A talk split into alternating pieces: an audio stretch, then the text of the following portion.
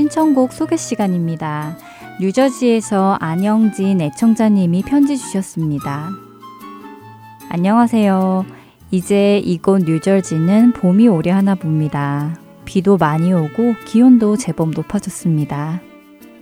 최근 여러 가지 사정으로 딱딱해졌던 우리의 마음도 높고 살 같은 부드러운 마음, 겸손한 마음이 되기를 소원해 봅니다. 복음 방송 잘 듣고 있습니다. 감사합니다. 평안하시고요. 앞으로도 방송 열심히 듣고 제가 섬기고 있는 공동체에서 선한 일꾼으로 쓰임 받기를 소원해 봅니다. 마지막으로 시와 그림의 광야를 지나며 찬양곡 부탁드립니다. 감사합니다. 라고 편지 주셨습니다. 광야를 지나며 찬양곡 듣고 계속해서 다른 편지 읽어드리겠습니다.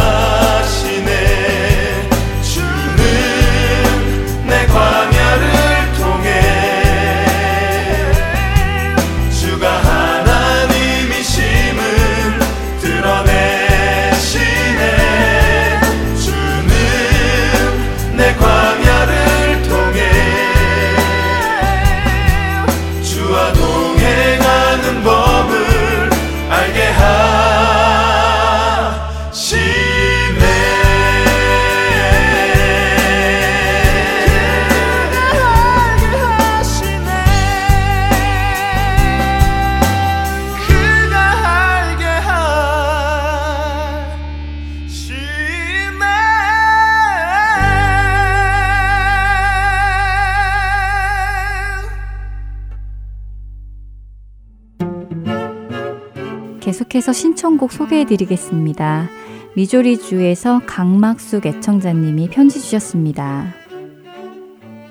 모든 애청자분들, 또 특별히 복음방송에서 방송 봉사를 시작하신 김순애 집사님, 그리고 할텐서울 복음방송 직원분들과 봉사자님들, 섬겨주셔서 감사합니다.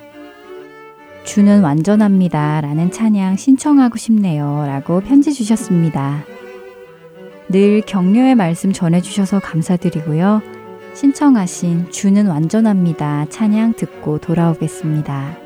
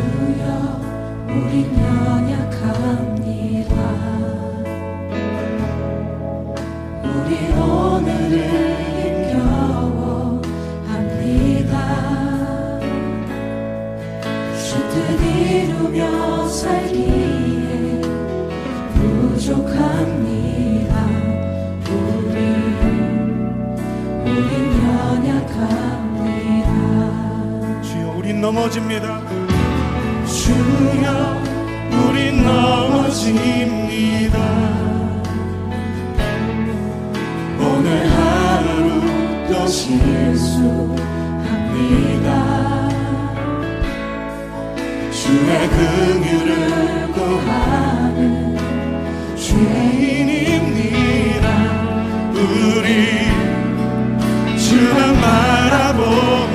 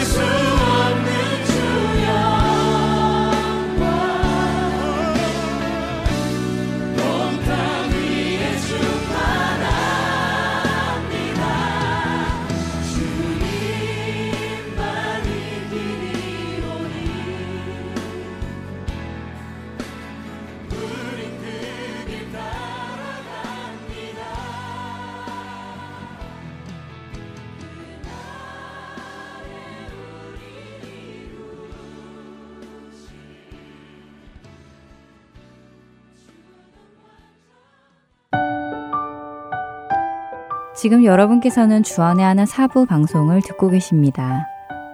주안의 하나 사부에서는 지난 방송들 중에서 신앙에 도움이 될 만한 프로그램들을 모아서 다시 방송해 드리고 있습니다.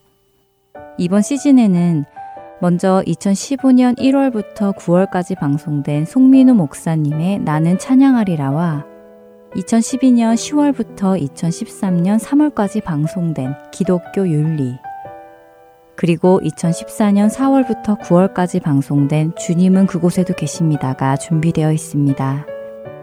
바로 이어서 송민우 목사님의 나는 찬양하리라 보내드리겠습니다.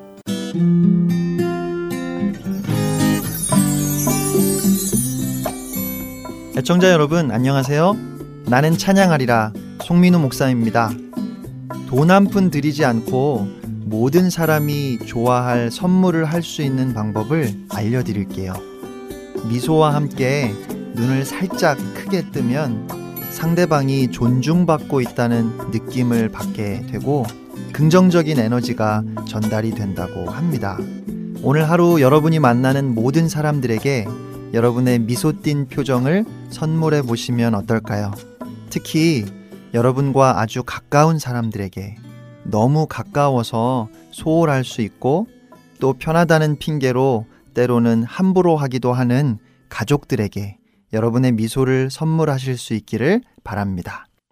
이번 주에 우리가 함께 배울 찬양은 예수전도단 화요모임 4집에 들어있는 윤주영 목사님의 세상이 당신을 모른다 하여도 라는 곡입니다.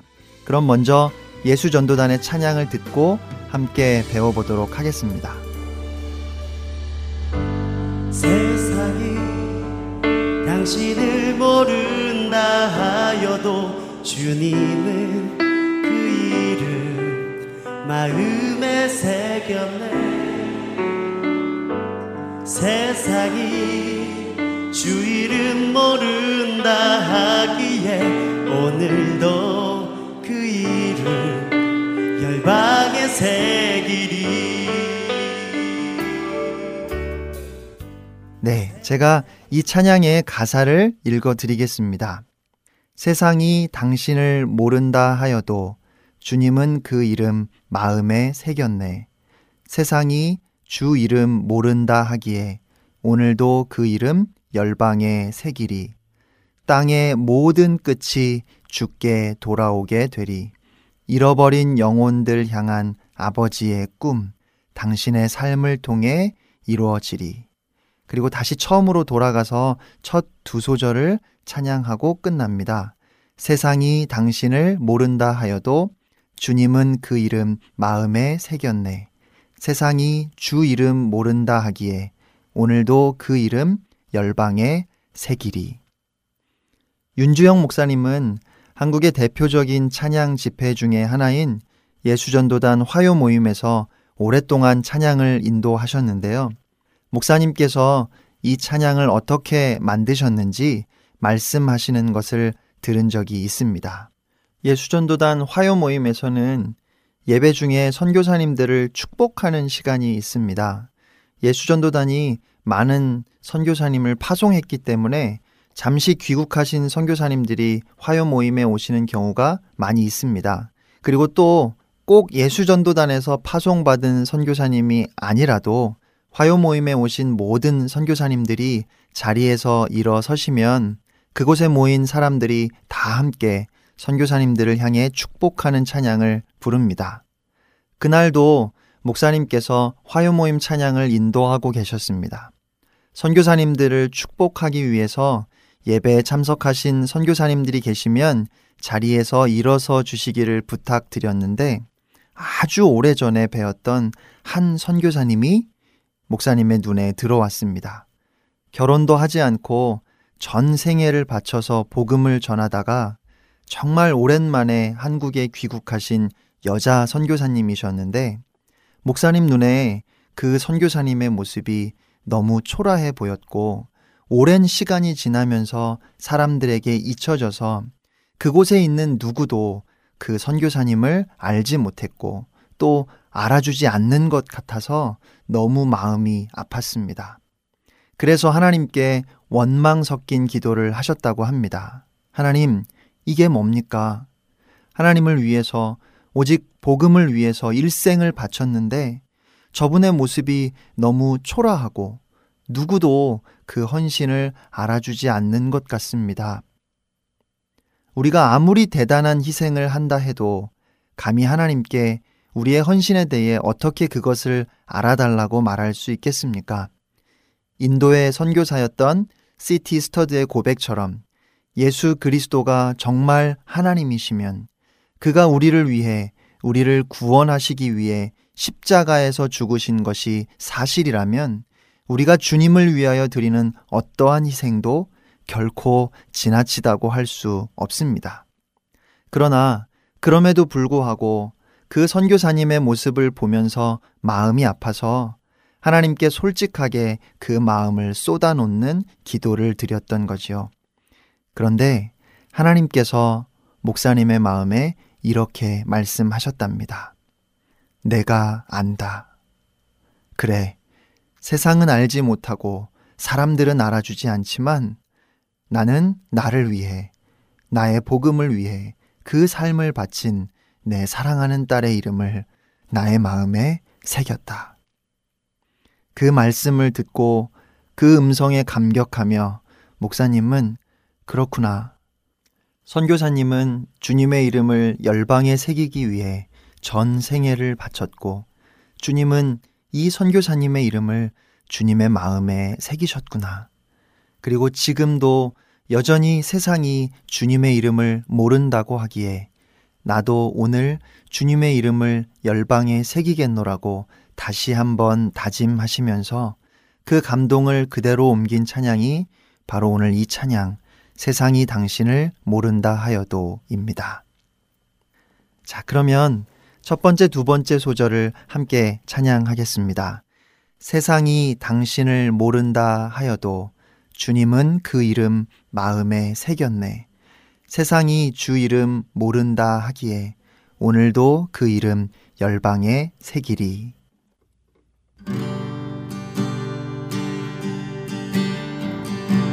세상이 당신을 모른다 하여도 주님은 그 이름 마음에 새겼네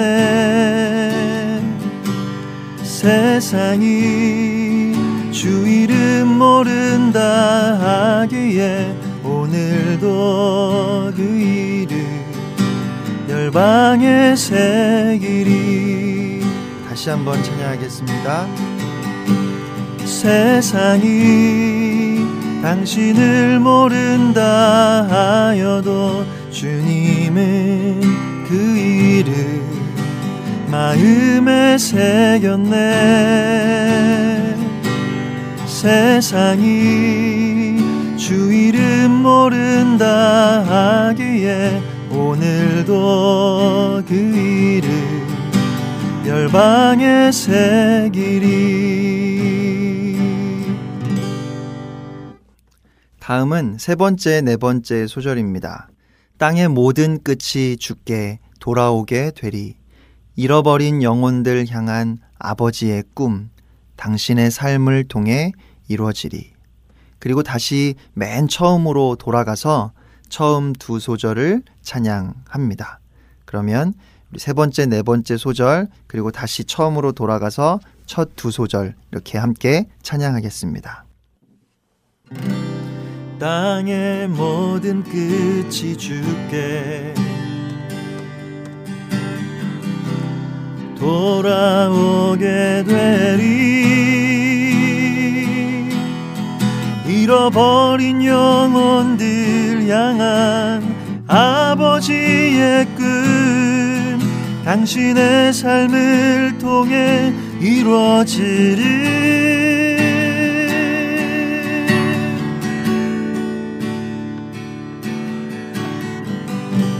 세상이 당신을 모른다 하여도 주님은 그 이름 마음에 새겼네.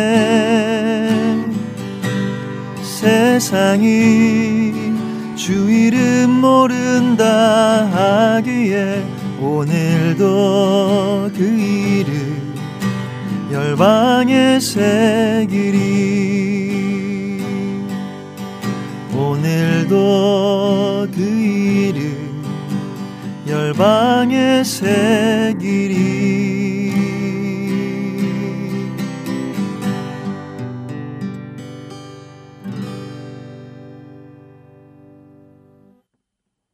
아버지, 어머니, 어쩌면 이 편지가 마지막이 될 수도 있습니다. 외국인들을 죽이고 기독교를 증오한다는 소문 때문에 저를 끝까지 말리셨던 어머니의 얼굴이 자꾸 떠오릅니다. 그러나 저는 이곳에 작은 씨앗이 되기로 결심했습니다. 제가 씨앗이 되어 이 땅에 묻히게 되었을 때 아마 하나님의 시간이 되면 조선 땅에는 많은 꽃들이 피고 그들도 여러 나라에서 씨앗이 될 것입니다. 저는 이 땅에 심장을 묻겠습니다. 이것은 조선을 향한 저의 열정이 아니라 바로 하나님의 열정이라는 것을 알게 되었습니다. 우리나라에 복음을 들고 와서 채 1년도 되지 않아 순교했던 루비 캔드릭이라는 여 선교사님의 유언과도 같은 마지막 편지 내용입니다. 그리고 양화진에 있는 이 선교사님의 묘비에 이렇게 쓰여 있습니다. If I had a thousand lives to give, Korea should have them all. 만일 나에게 천 개의 생명이 있다 해도 그 모두를 한국에 줄 것입니다. 양화진에 있는 외국인 선교사 묘역에는 이영만리 낯선 조선 땅에 와서 주의 복음을 전하다가 목숨을 잃은 10개국 395명의 선교사님들이 잠들어 있습니다. 130년 전에 미전도 종족이었던 조선, 가난과 전쟁이 떠나지 않았고 불가능한 땅이었던 대한민국은 선교사님들의 삶과 죽음을 통해 부흥을 경험했고 하나님의 놀라운 복을 받았습니다. 그렇게 복음의 빚진 자 된 우리이기에 오늘 우리도 열방에 주님의 이름을 새기는 자들이 되기를 소원합니다. 그래서 우리의 이름을 주님이 주님의 마음에 새겨주시면 사랑하는 애청자 여러분, 그것으로 족하지 않겠습니까? 그것이면 되지 않겠습니까? 다시 한번 이 찬양을 함께 부르며 특별히 이번 한 주간 땅끝을 향해 흩어져 계시는 선교사님들을 위해 기도할 수 있기를 바랍니다. 한 주간도 기쁨으로 주님을 찬양하며 주의 이름을 열방에 새기는 여러분이 되시기를 주님의 귀하신 이름으로 축복합니다. 지금까지 나는 찬양하리라 송민우 목사였습니다. 여러분 승리하세요.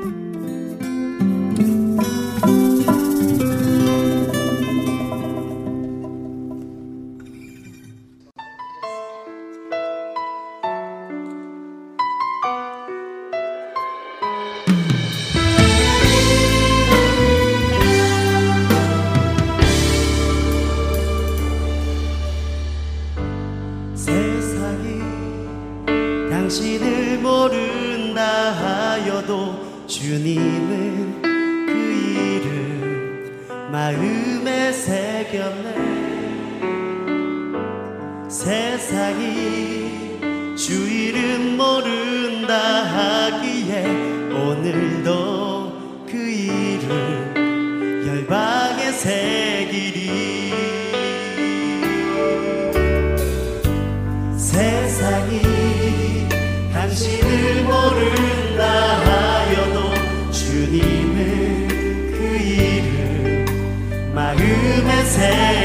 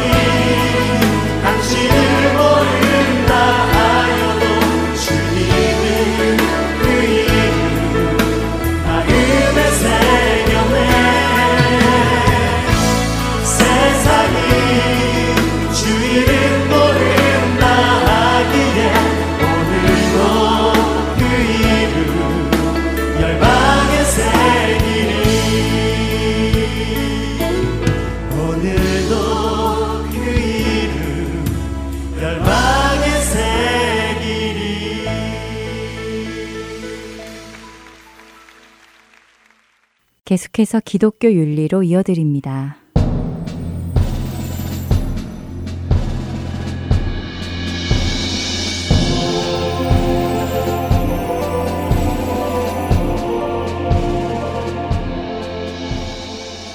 여러분 안녕하세요. 기독교 윤리 강승규입니다. 얼마 전 미국은 새로운 대통령을 뽑았습니다. 기독교적인 몰몬 교인을 뽑아야 하는가, 반기독교적인 기독교인을 뽑아야 하는가라는 딜레마 사이에 많은 기독교인들이 혼란스러워 했었습니다. 이런 와중에 점점 더 많은 미국의 주들이 동성 결혼을 허락해 가고 있고 낙태를 허용하며 마약으로 분류되었던 마리화나를 아무런 제약 없이 사용할 수 있도록 하는 법들이 속속 통과되고 있습니다. 이러한 사실들은 미국의 기본 도덕법이 변화하고 있다는 증거입니다. 기본 도덕법이 변화한다는 것은 그 시대 사람들의 가치관의 변화가 왔다는 이야기입니다. 이러한 상황 속에서 기독교인은 과연 무엇을 기준으로 살아가야 할까요? 정부가 여러분에게 성경적이지 않은 것을 강요한다면 여러분은 어떻게 대처하시겠습니까? 이 부분에 대해 보통 세 가지 접근법이 있습니다. 세 가지 중 한 가지 접근법은 정부의 권위를 인정하지 않는 무정부주의입니다. 이 접근법은 사실 현실적이지가 않지요. 시민이 정부의 권위를 무시하도록 허용하는 사회는 없기 때문입니다. 다른 두 가지 접근법은 정부의 권위를 인정하는 급진적인 애국주의와 성경적 복종주의로 나눌 수 있습니다. 단어는 조금 딱딱하고 잘 와닿지 않지만 내용은 아주 간단합니다. 급진적인 애국주의는 언제나 정부에 복종해야만 한다고 주장합니다. 이 주의는 하나님께서 인간 정부를 세우셨기에 하나님께서 세우신 권세에 저항하는 것은 곧 하나님께 저항하는 것이라고 로마서 13장 1절에서 2절 말씀 각 사람은 위에 있는 권세들에게 복종하라. 권세는 하나님으로부터 나지 않음이 없나니 모든 권세는 다 하나님께서 정하신 바라. 그러므로 권세를 거스르는 자는 하나님의 명을 거스름이니 거스르는 자들은 심판을 자취하리라를 근거로 주장을 합니다.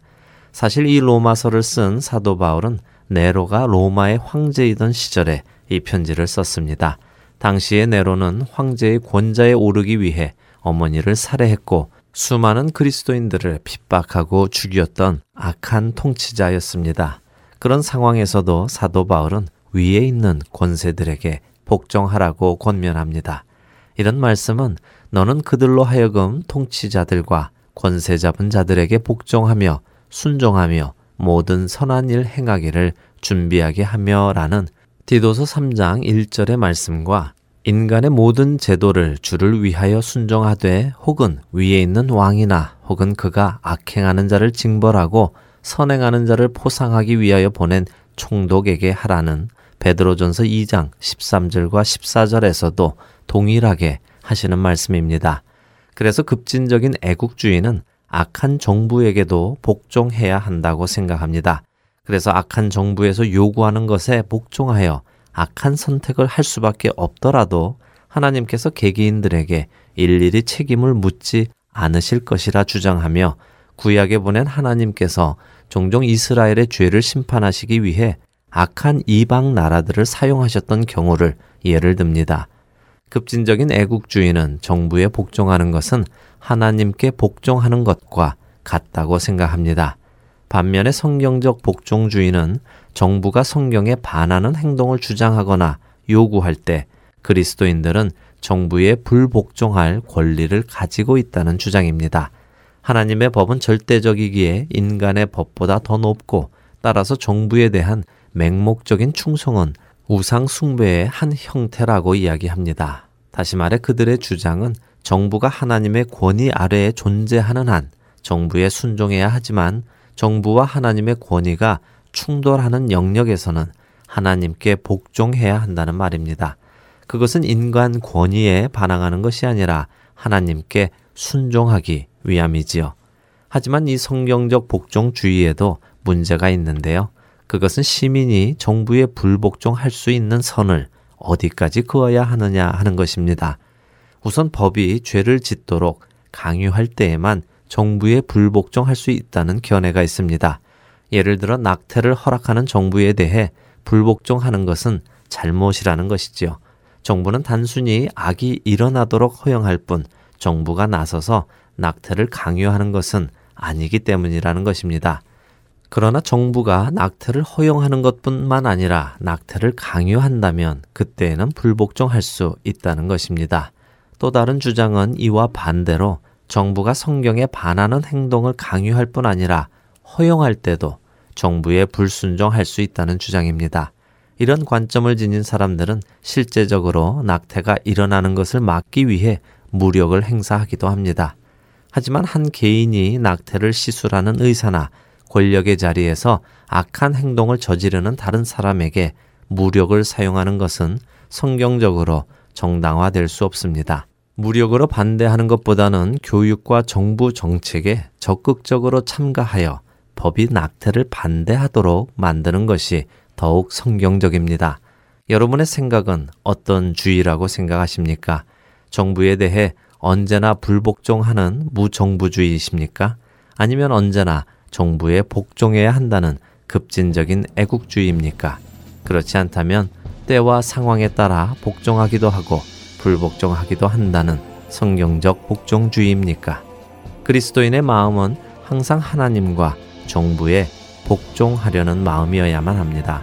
그러나 하나님의 법과 정부의 법이 충돌하는 것을 발견한다면 인간의 법보다는 하나님의 절대적인 법에 순종해야만 하는 것입니다.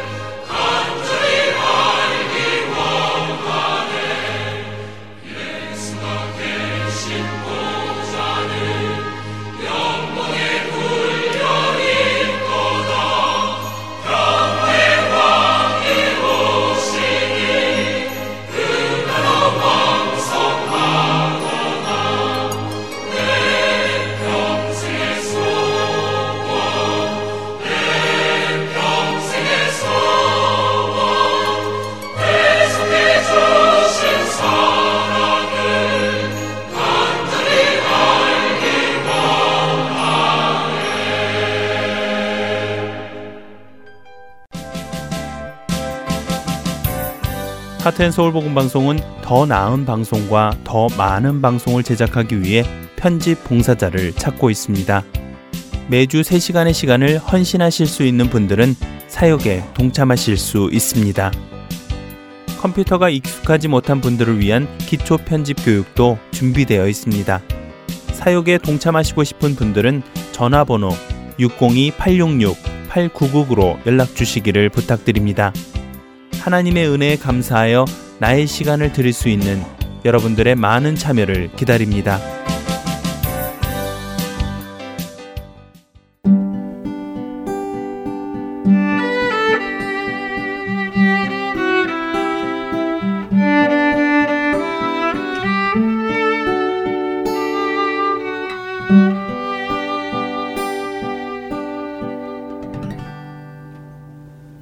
주님은 그곳에도 계십니다. 함께 하시겠습니다.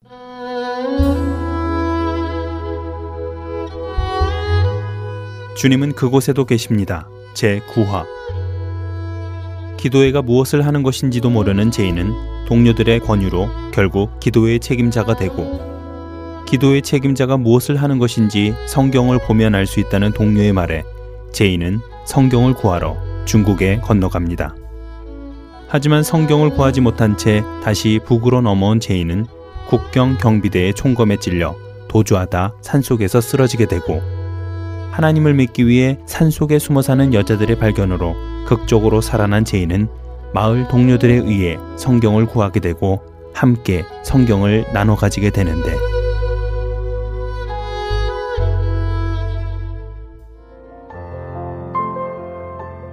저는 제 손에 들어온 레위기와 사무엘상을 밭에 나가 일을 하면서는 물론 밤에도 등잔불을 켜고 읽고 또 읽었습니다. 그런데 읽으면 읽을수록 제 마음에는 하나님의 사랑이 가득 차오르는 것이 아니라 하나님에 대한 불만이 차오르더군요. 레위기 사무엘상에 나오는 하나님이 마치 인정사정 없는 독재자 김정일과 똑같은 분이라고 여겨졌기 때문입니다.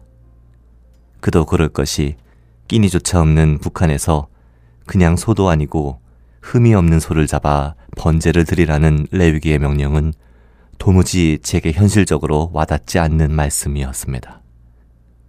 더구나 성경에는 왜 그렇게 하라, 하지 말라는 명령이 그리도 많은지 북한 정부가 하는 짓과 다를 바가 없어 보였습니다. 하지만 트랙터 사고를 경험한 터라 하나님의 명령을 순종하지 않았다가는 뼈도 못 추리는 비참한 처지에 놓일 것 같아 너무나 무서웠습니다. 그리고 레위기 26장의 말씀들이 저를 괴롭히고 있었습니다. 그러나 너희가 내게 청종하지 아니하여 이 모든 명령을 준행하지 아니하며 내 규례를 멸시하며 마음에 내 법도를 싫어하여 내 모든 계명을 준행하지 아니하며 내 언약을 배반할진대. 내가 이같이 너희에게 행하리니 곧 내가 너희에게 놀라운 재앙을 내려 폐병과 열병으로 눈이 어둡고 생명이 쇠약하게 할 것이요 너희가 파종한 것은 헛되리니 너희의 대적이 그것을 먹을 것임이며. 너희가 아들의 살을 먹을 것이요 딸의 살을 먹을 것이며 사실 북한에선 하나님의 명령대로 소나 양을 잡아 제사를 드린다는 것은 현실적으로 불가능했습니다. 당시 북한을 휩쓴 흉년으로 사람들은 물론이고 짐승들도 먹지 못해 픽픽 쓰러지는 판국에 어디서 흠없는 짐승을 구할 수 있었겠습니까? 더구나 양은 북한 땅을 샅샅이 뒤져도 찾기 힘든데 말입니다. 당시 우리 작업반에는 짐승이라야 통틀어 네 마리, 암소 한 마리와 황소 한 마리, 그리고 언제 죽을지 모르는 말라 비틀어진 송아지 두 마리가 전부였습니다. 게다가 황소는 우리 작업반에서는 대들보 같은 존재였습니다. 사실 우리가 지은 농사는 군대가 군량미로 빼앗아 가서 정작 농장 식구들에게는 썩은 감자밖에 돌아갈 게 없었습니다. 더구나 당신은 수많은 사람들이 폐병으로 홍역과 콜레라로 이생을 마감하고 있었습니다. 우리 작업반만 해도 1996년 5월부터 6월까지 한 달도 안 되는 기간 동안 74명 중 32명밖에 살아남지 못했으니까요. 절반이 넘는 42명이 병으로 죽고 굶어서 죽은 것입니다. 당시 북한의 상황은 제가 두려워했던 레위기의 말씀처럼 이미 하나님이 재앙을 내린 상태였습니다. 내가 이같이 너희에게 행하리니 곧 내가 너희에게 놀라운 재앙을 내려 폐병과 열병으로 눈이 어둡고 생명이 쇠약하게 할 것이요 너희가 파종한 것은 헛되리니 너희의 대적이 그것을 먹을 것임이며 이렇게 비참한 상황에서 소를 잡아 하나님께 번제로 드리는 일은 정말 이지 제게는 심각한 문제가 아닐 수 없었습니다. 하나님의 명령을 따르자니 현실은 답답하고 따르지 않자니 하나님이 당장이라도 호통치며 벌을 내리실 것 같아 두려웠습니다. 저는 매일 근심으로 마음이 바짝바짝 타들어가 졸아붙는 것 같았습니다. 성경에 대해 누구한테 물어볼 데도 없고 말씀을 들을 통로도 없이 제 마음대로 해석한 성경 말씀을 문자 그대로 받아들이자니 제게는 재앙이나 다름없었습니다. 당장 오늘의 끼니도 해결하지 못하는 사람들더러 하나님은 탐욕스럽게 명령하고 듣지 않으면 무자비하게 벌을 내리니 제게 하나님은 그야말로 세상에서 가장 악독한 존재였습니다.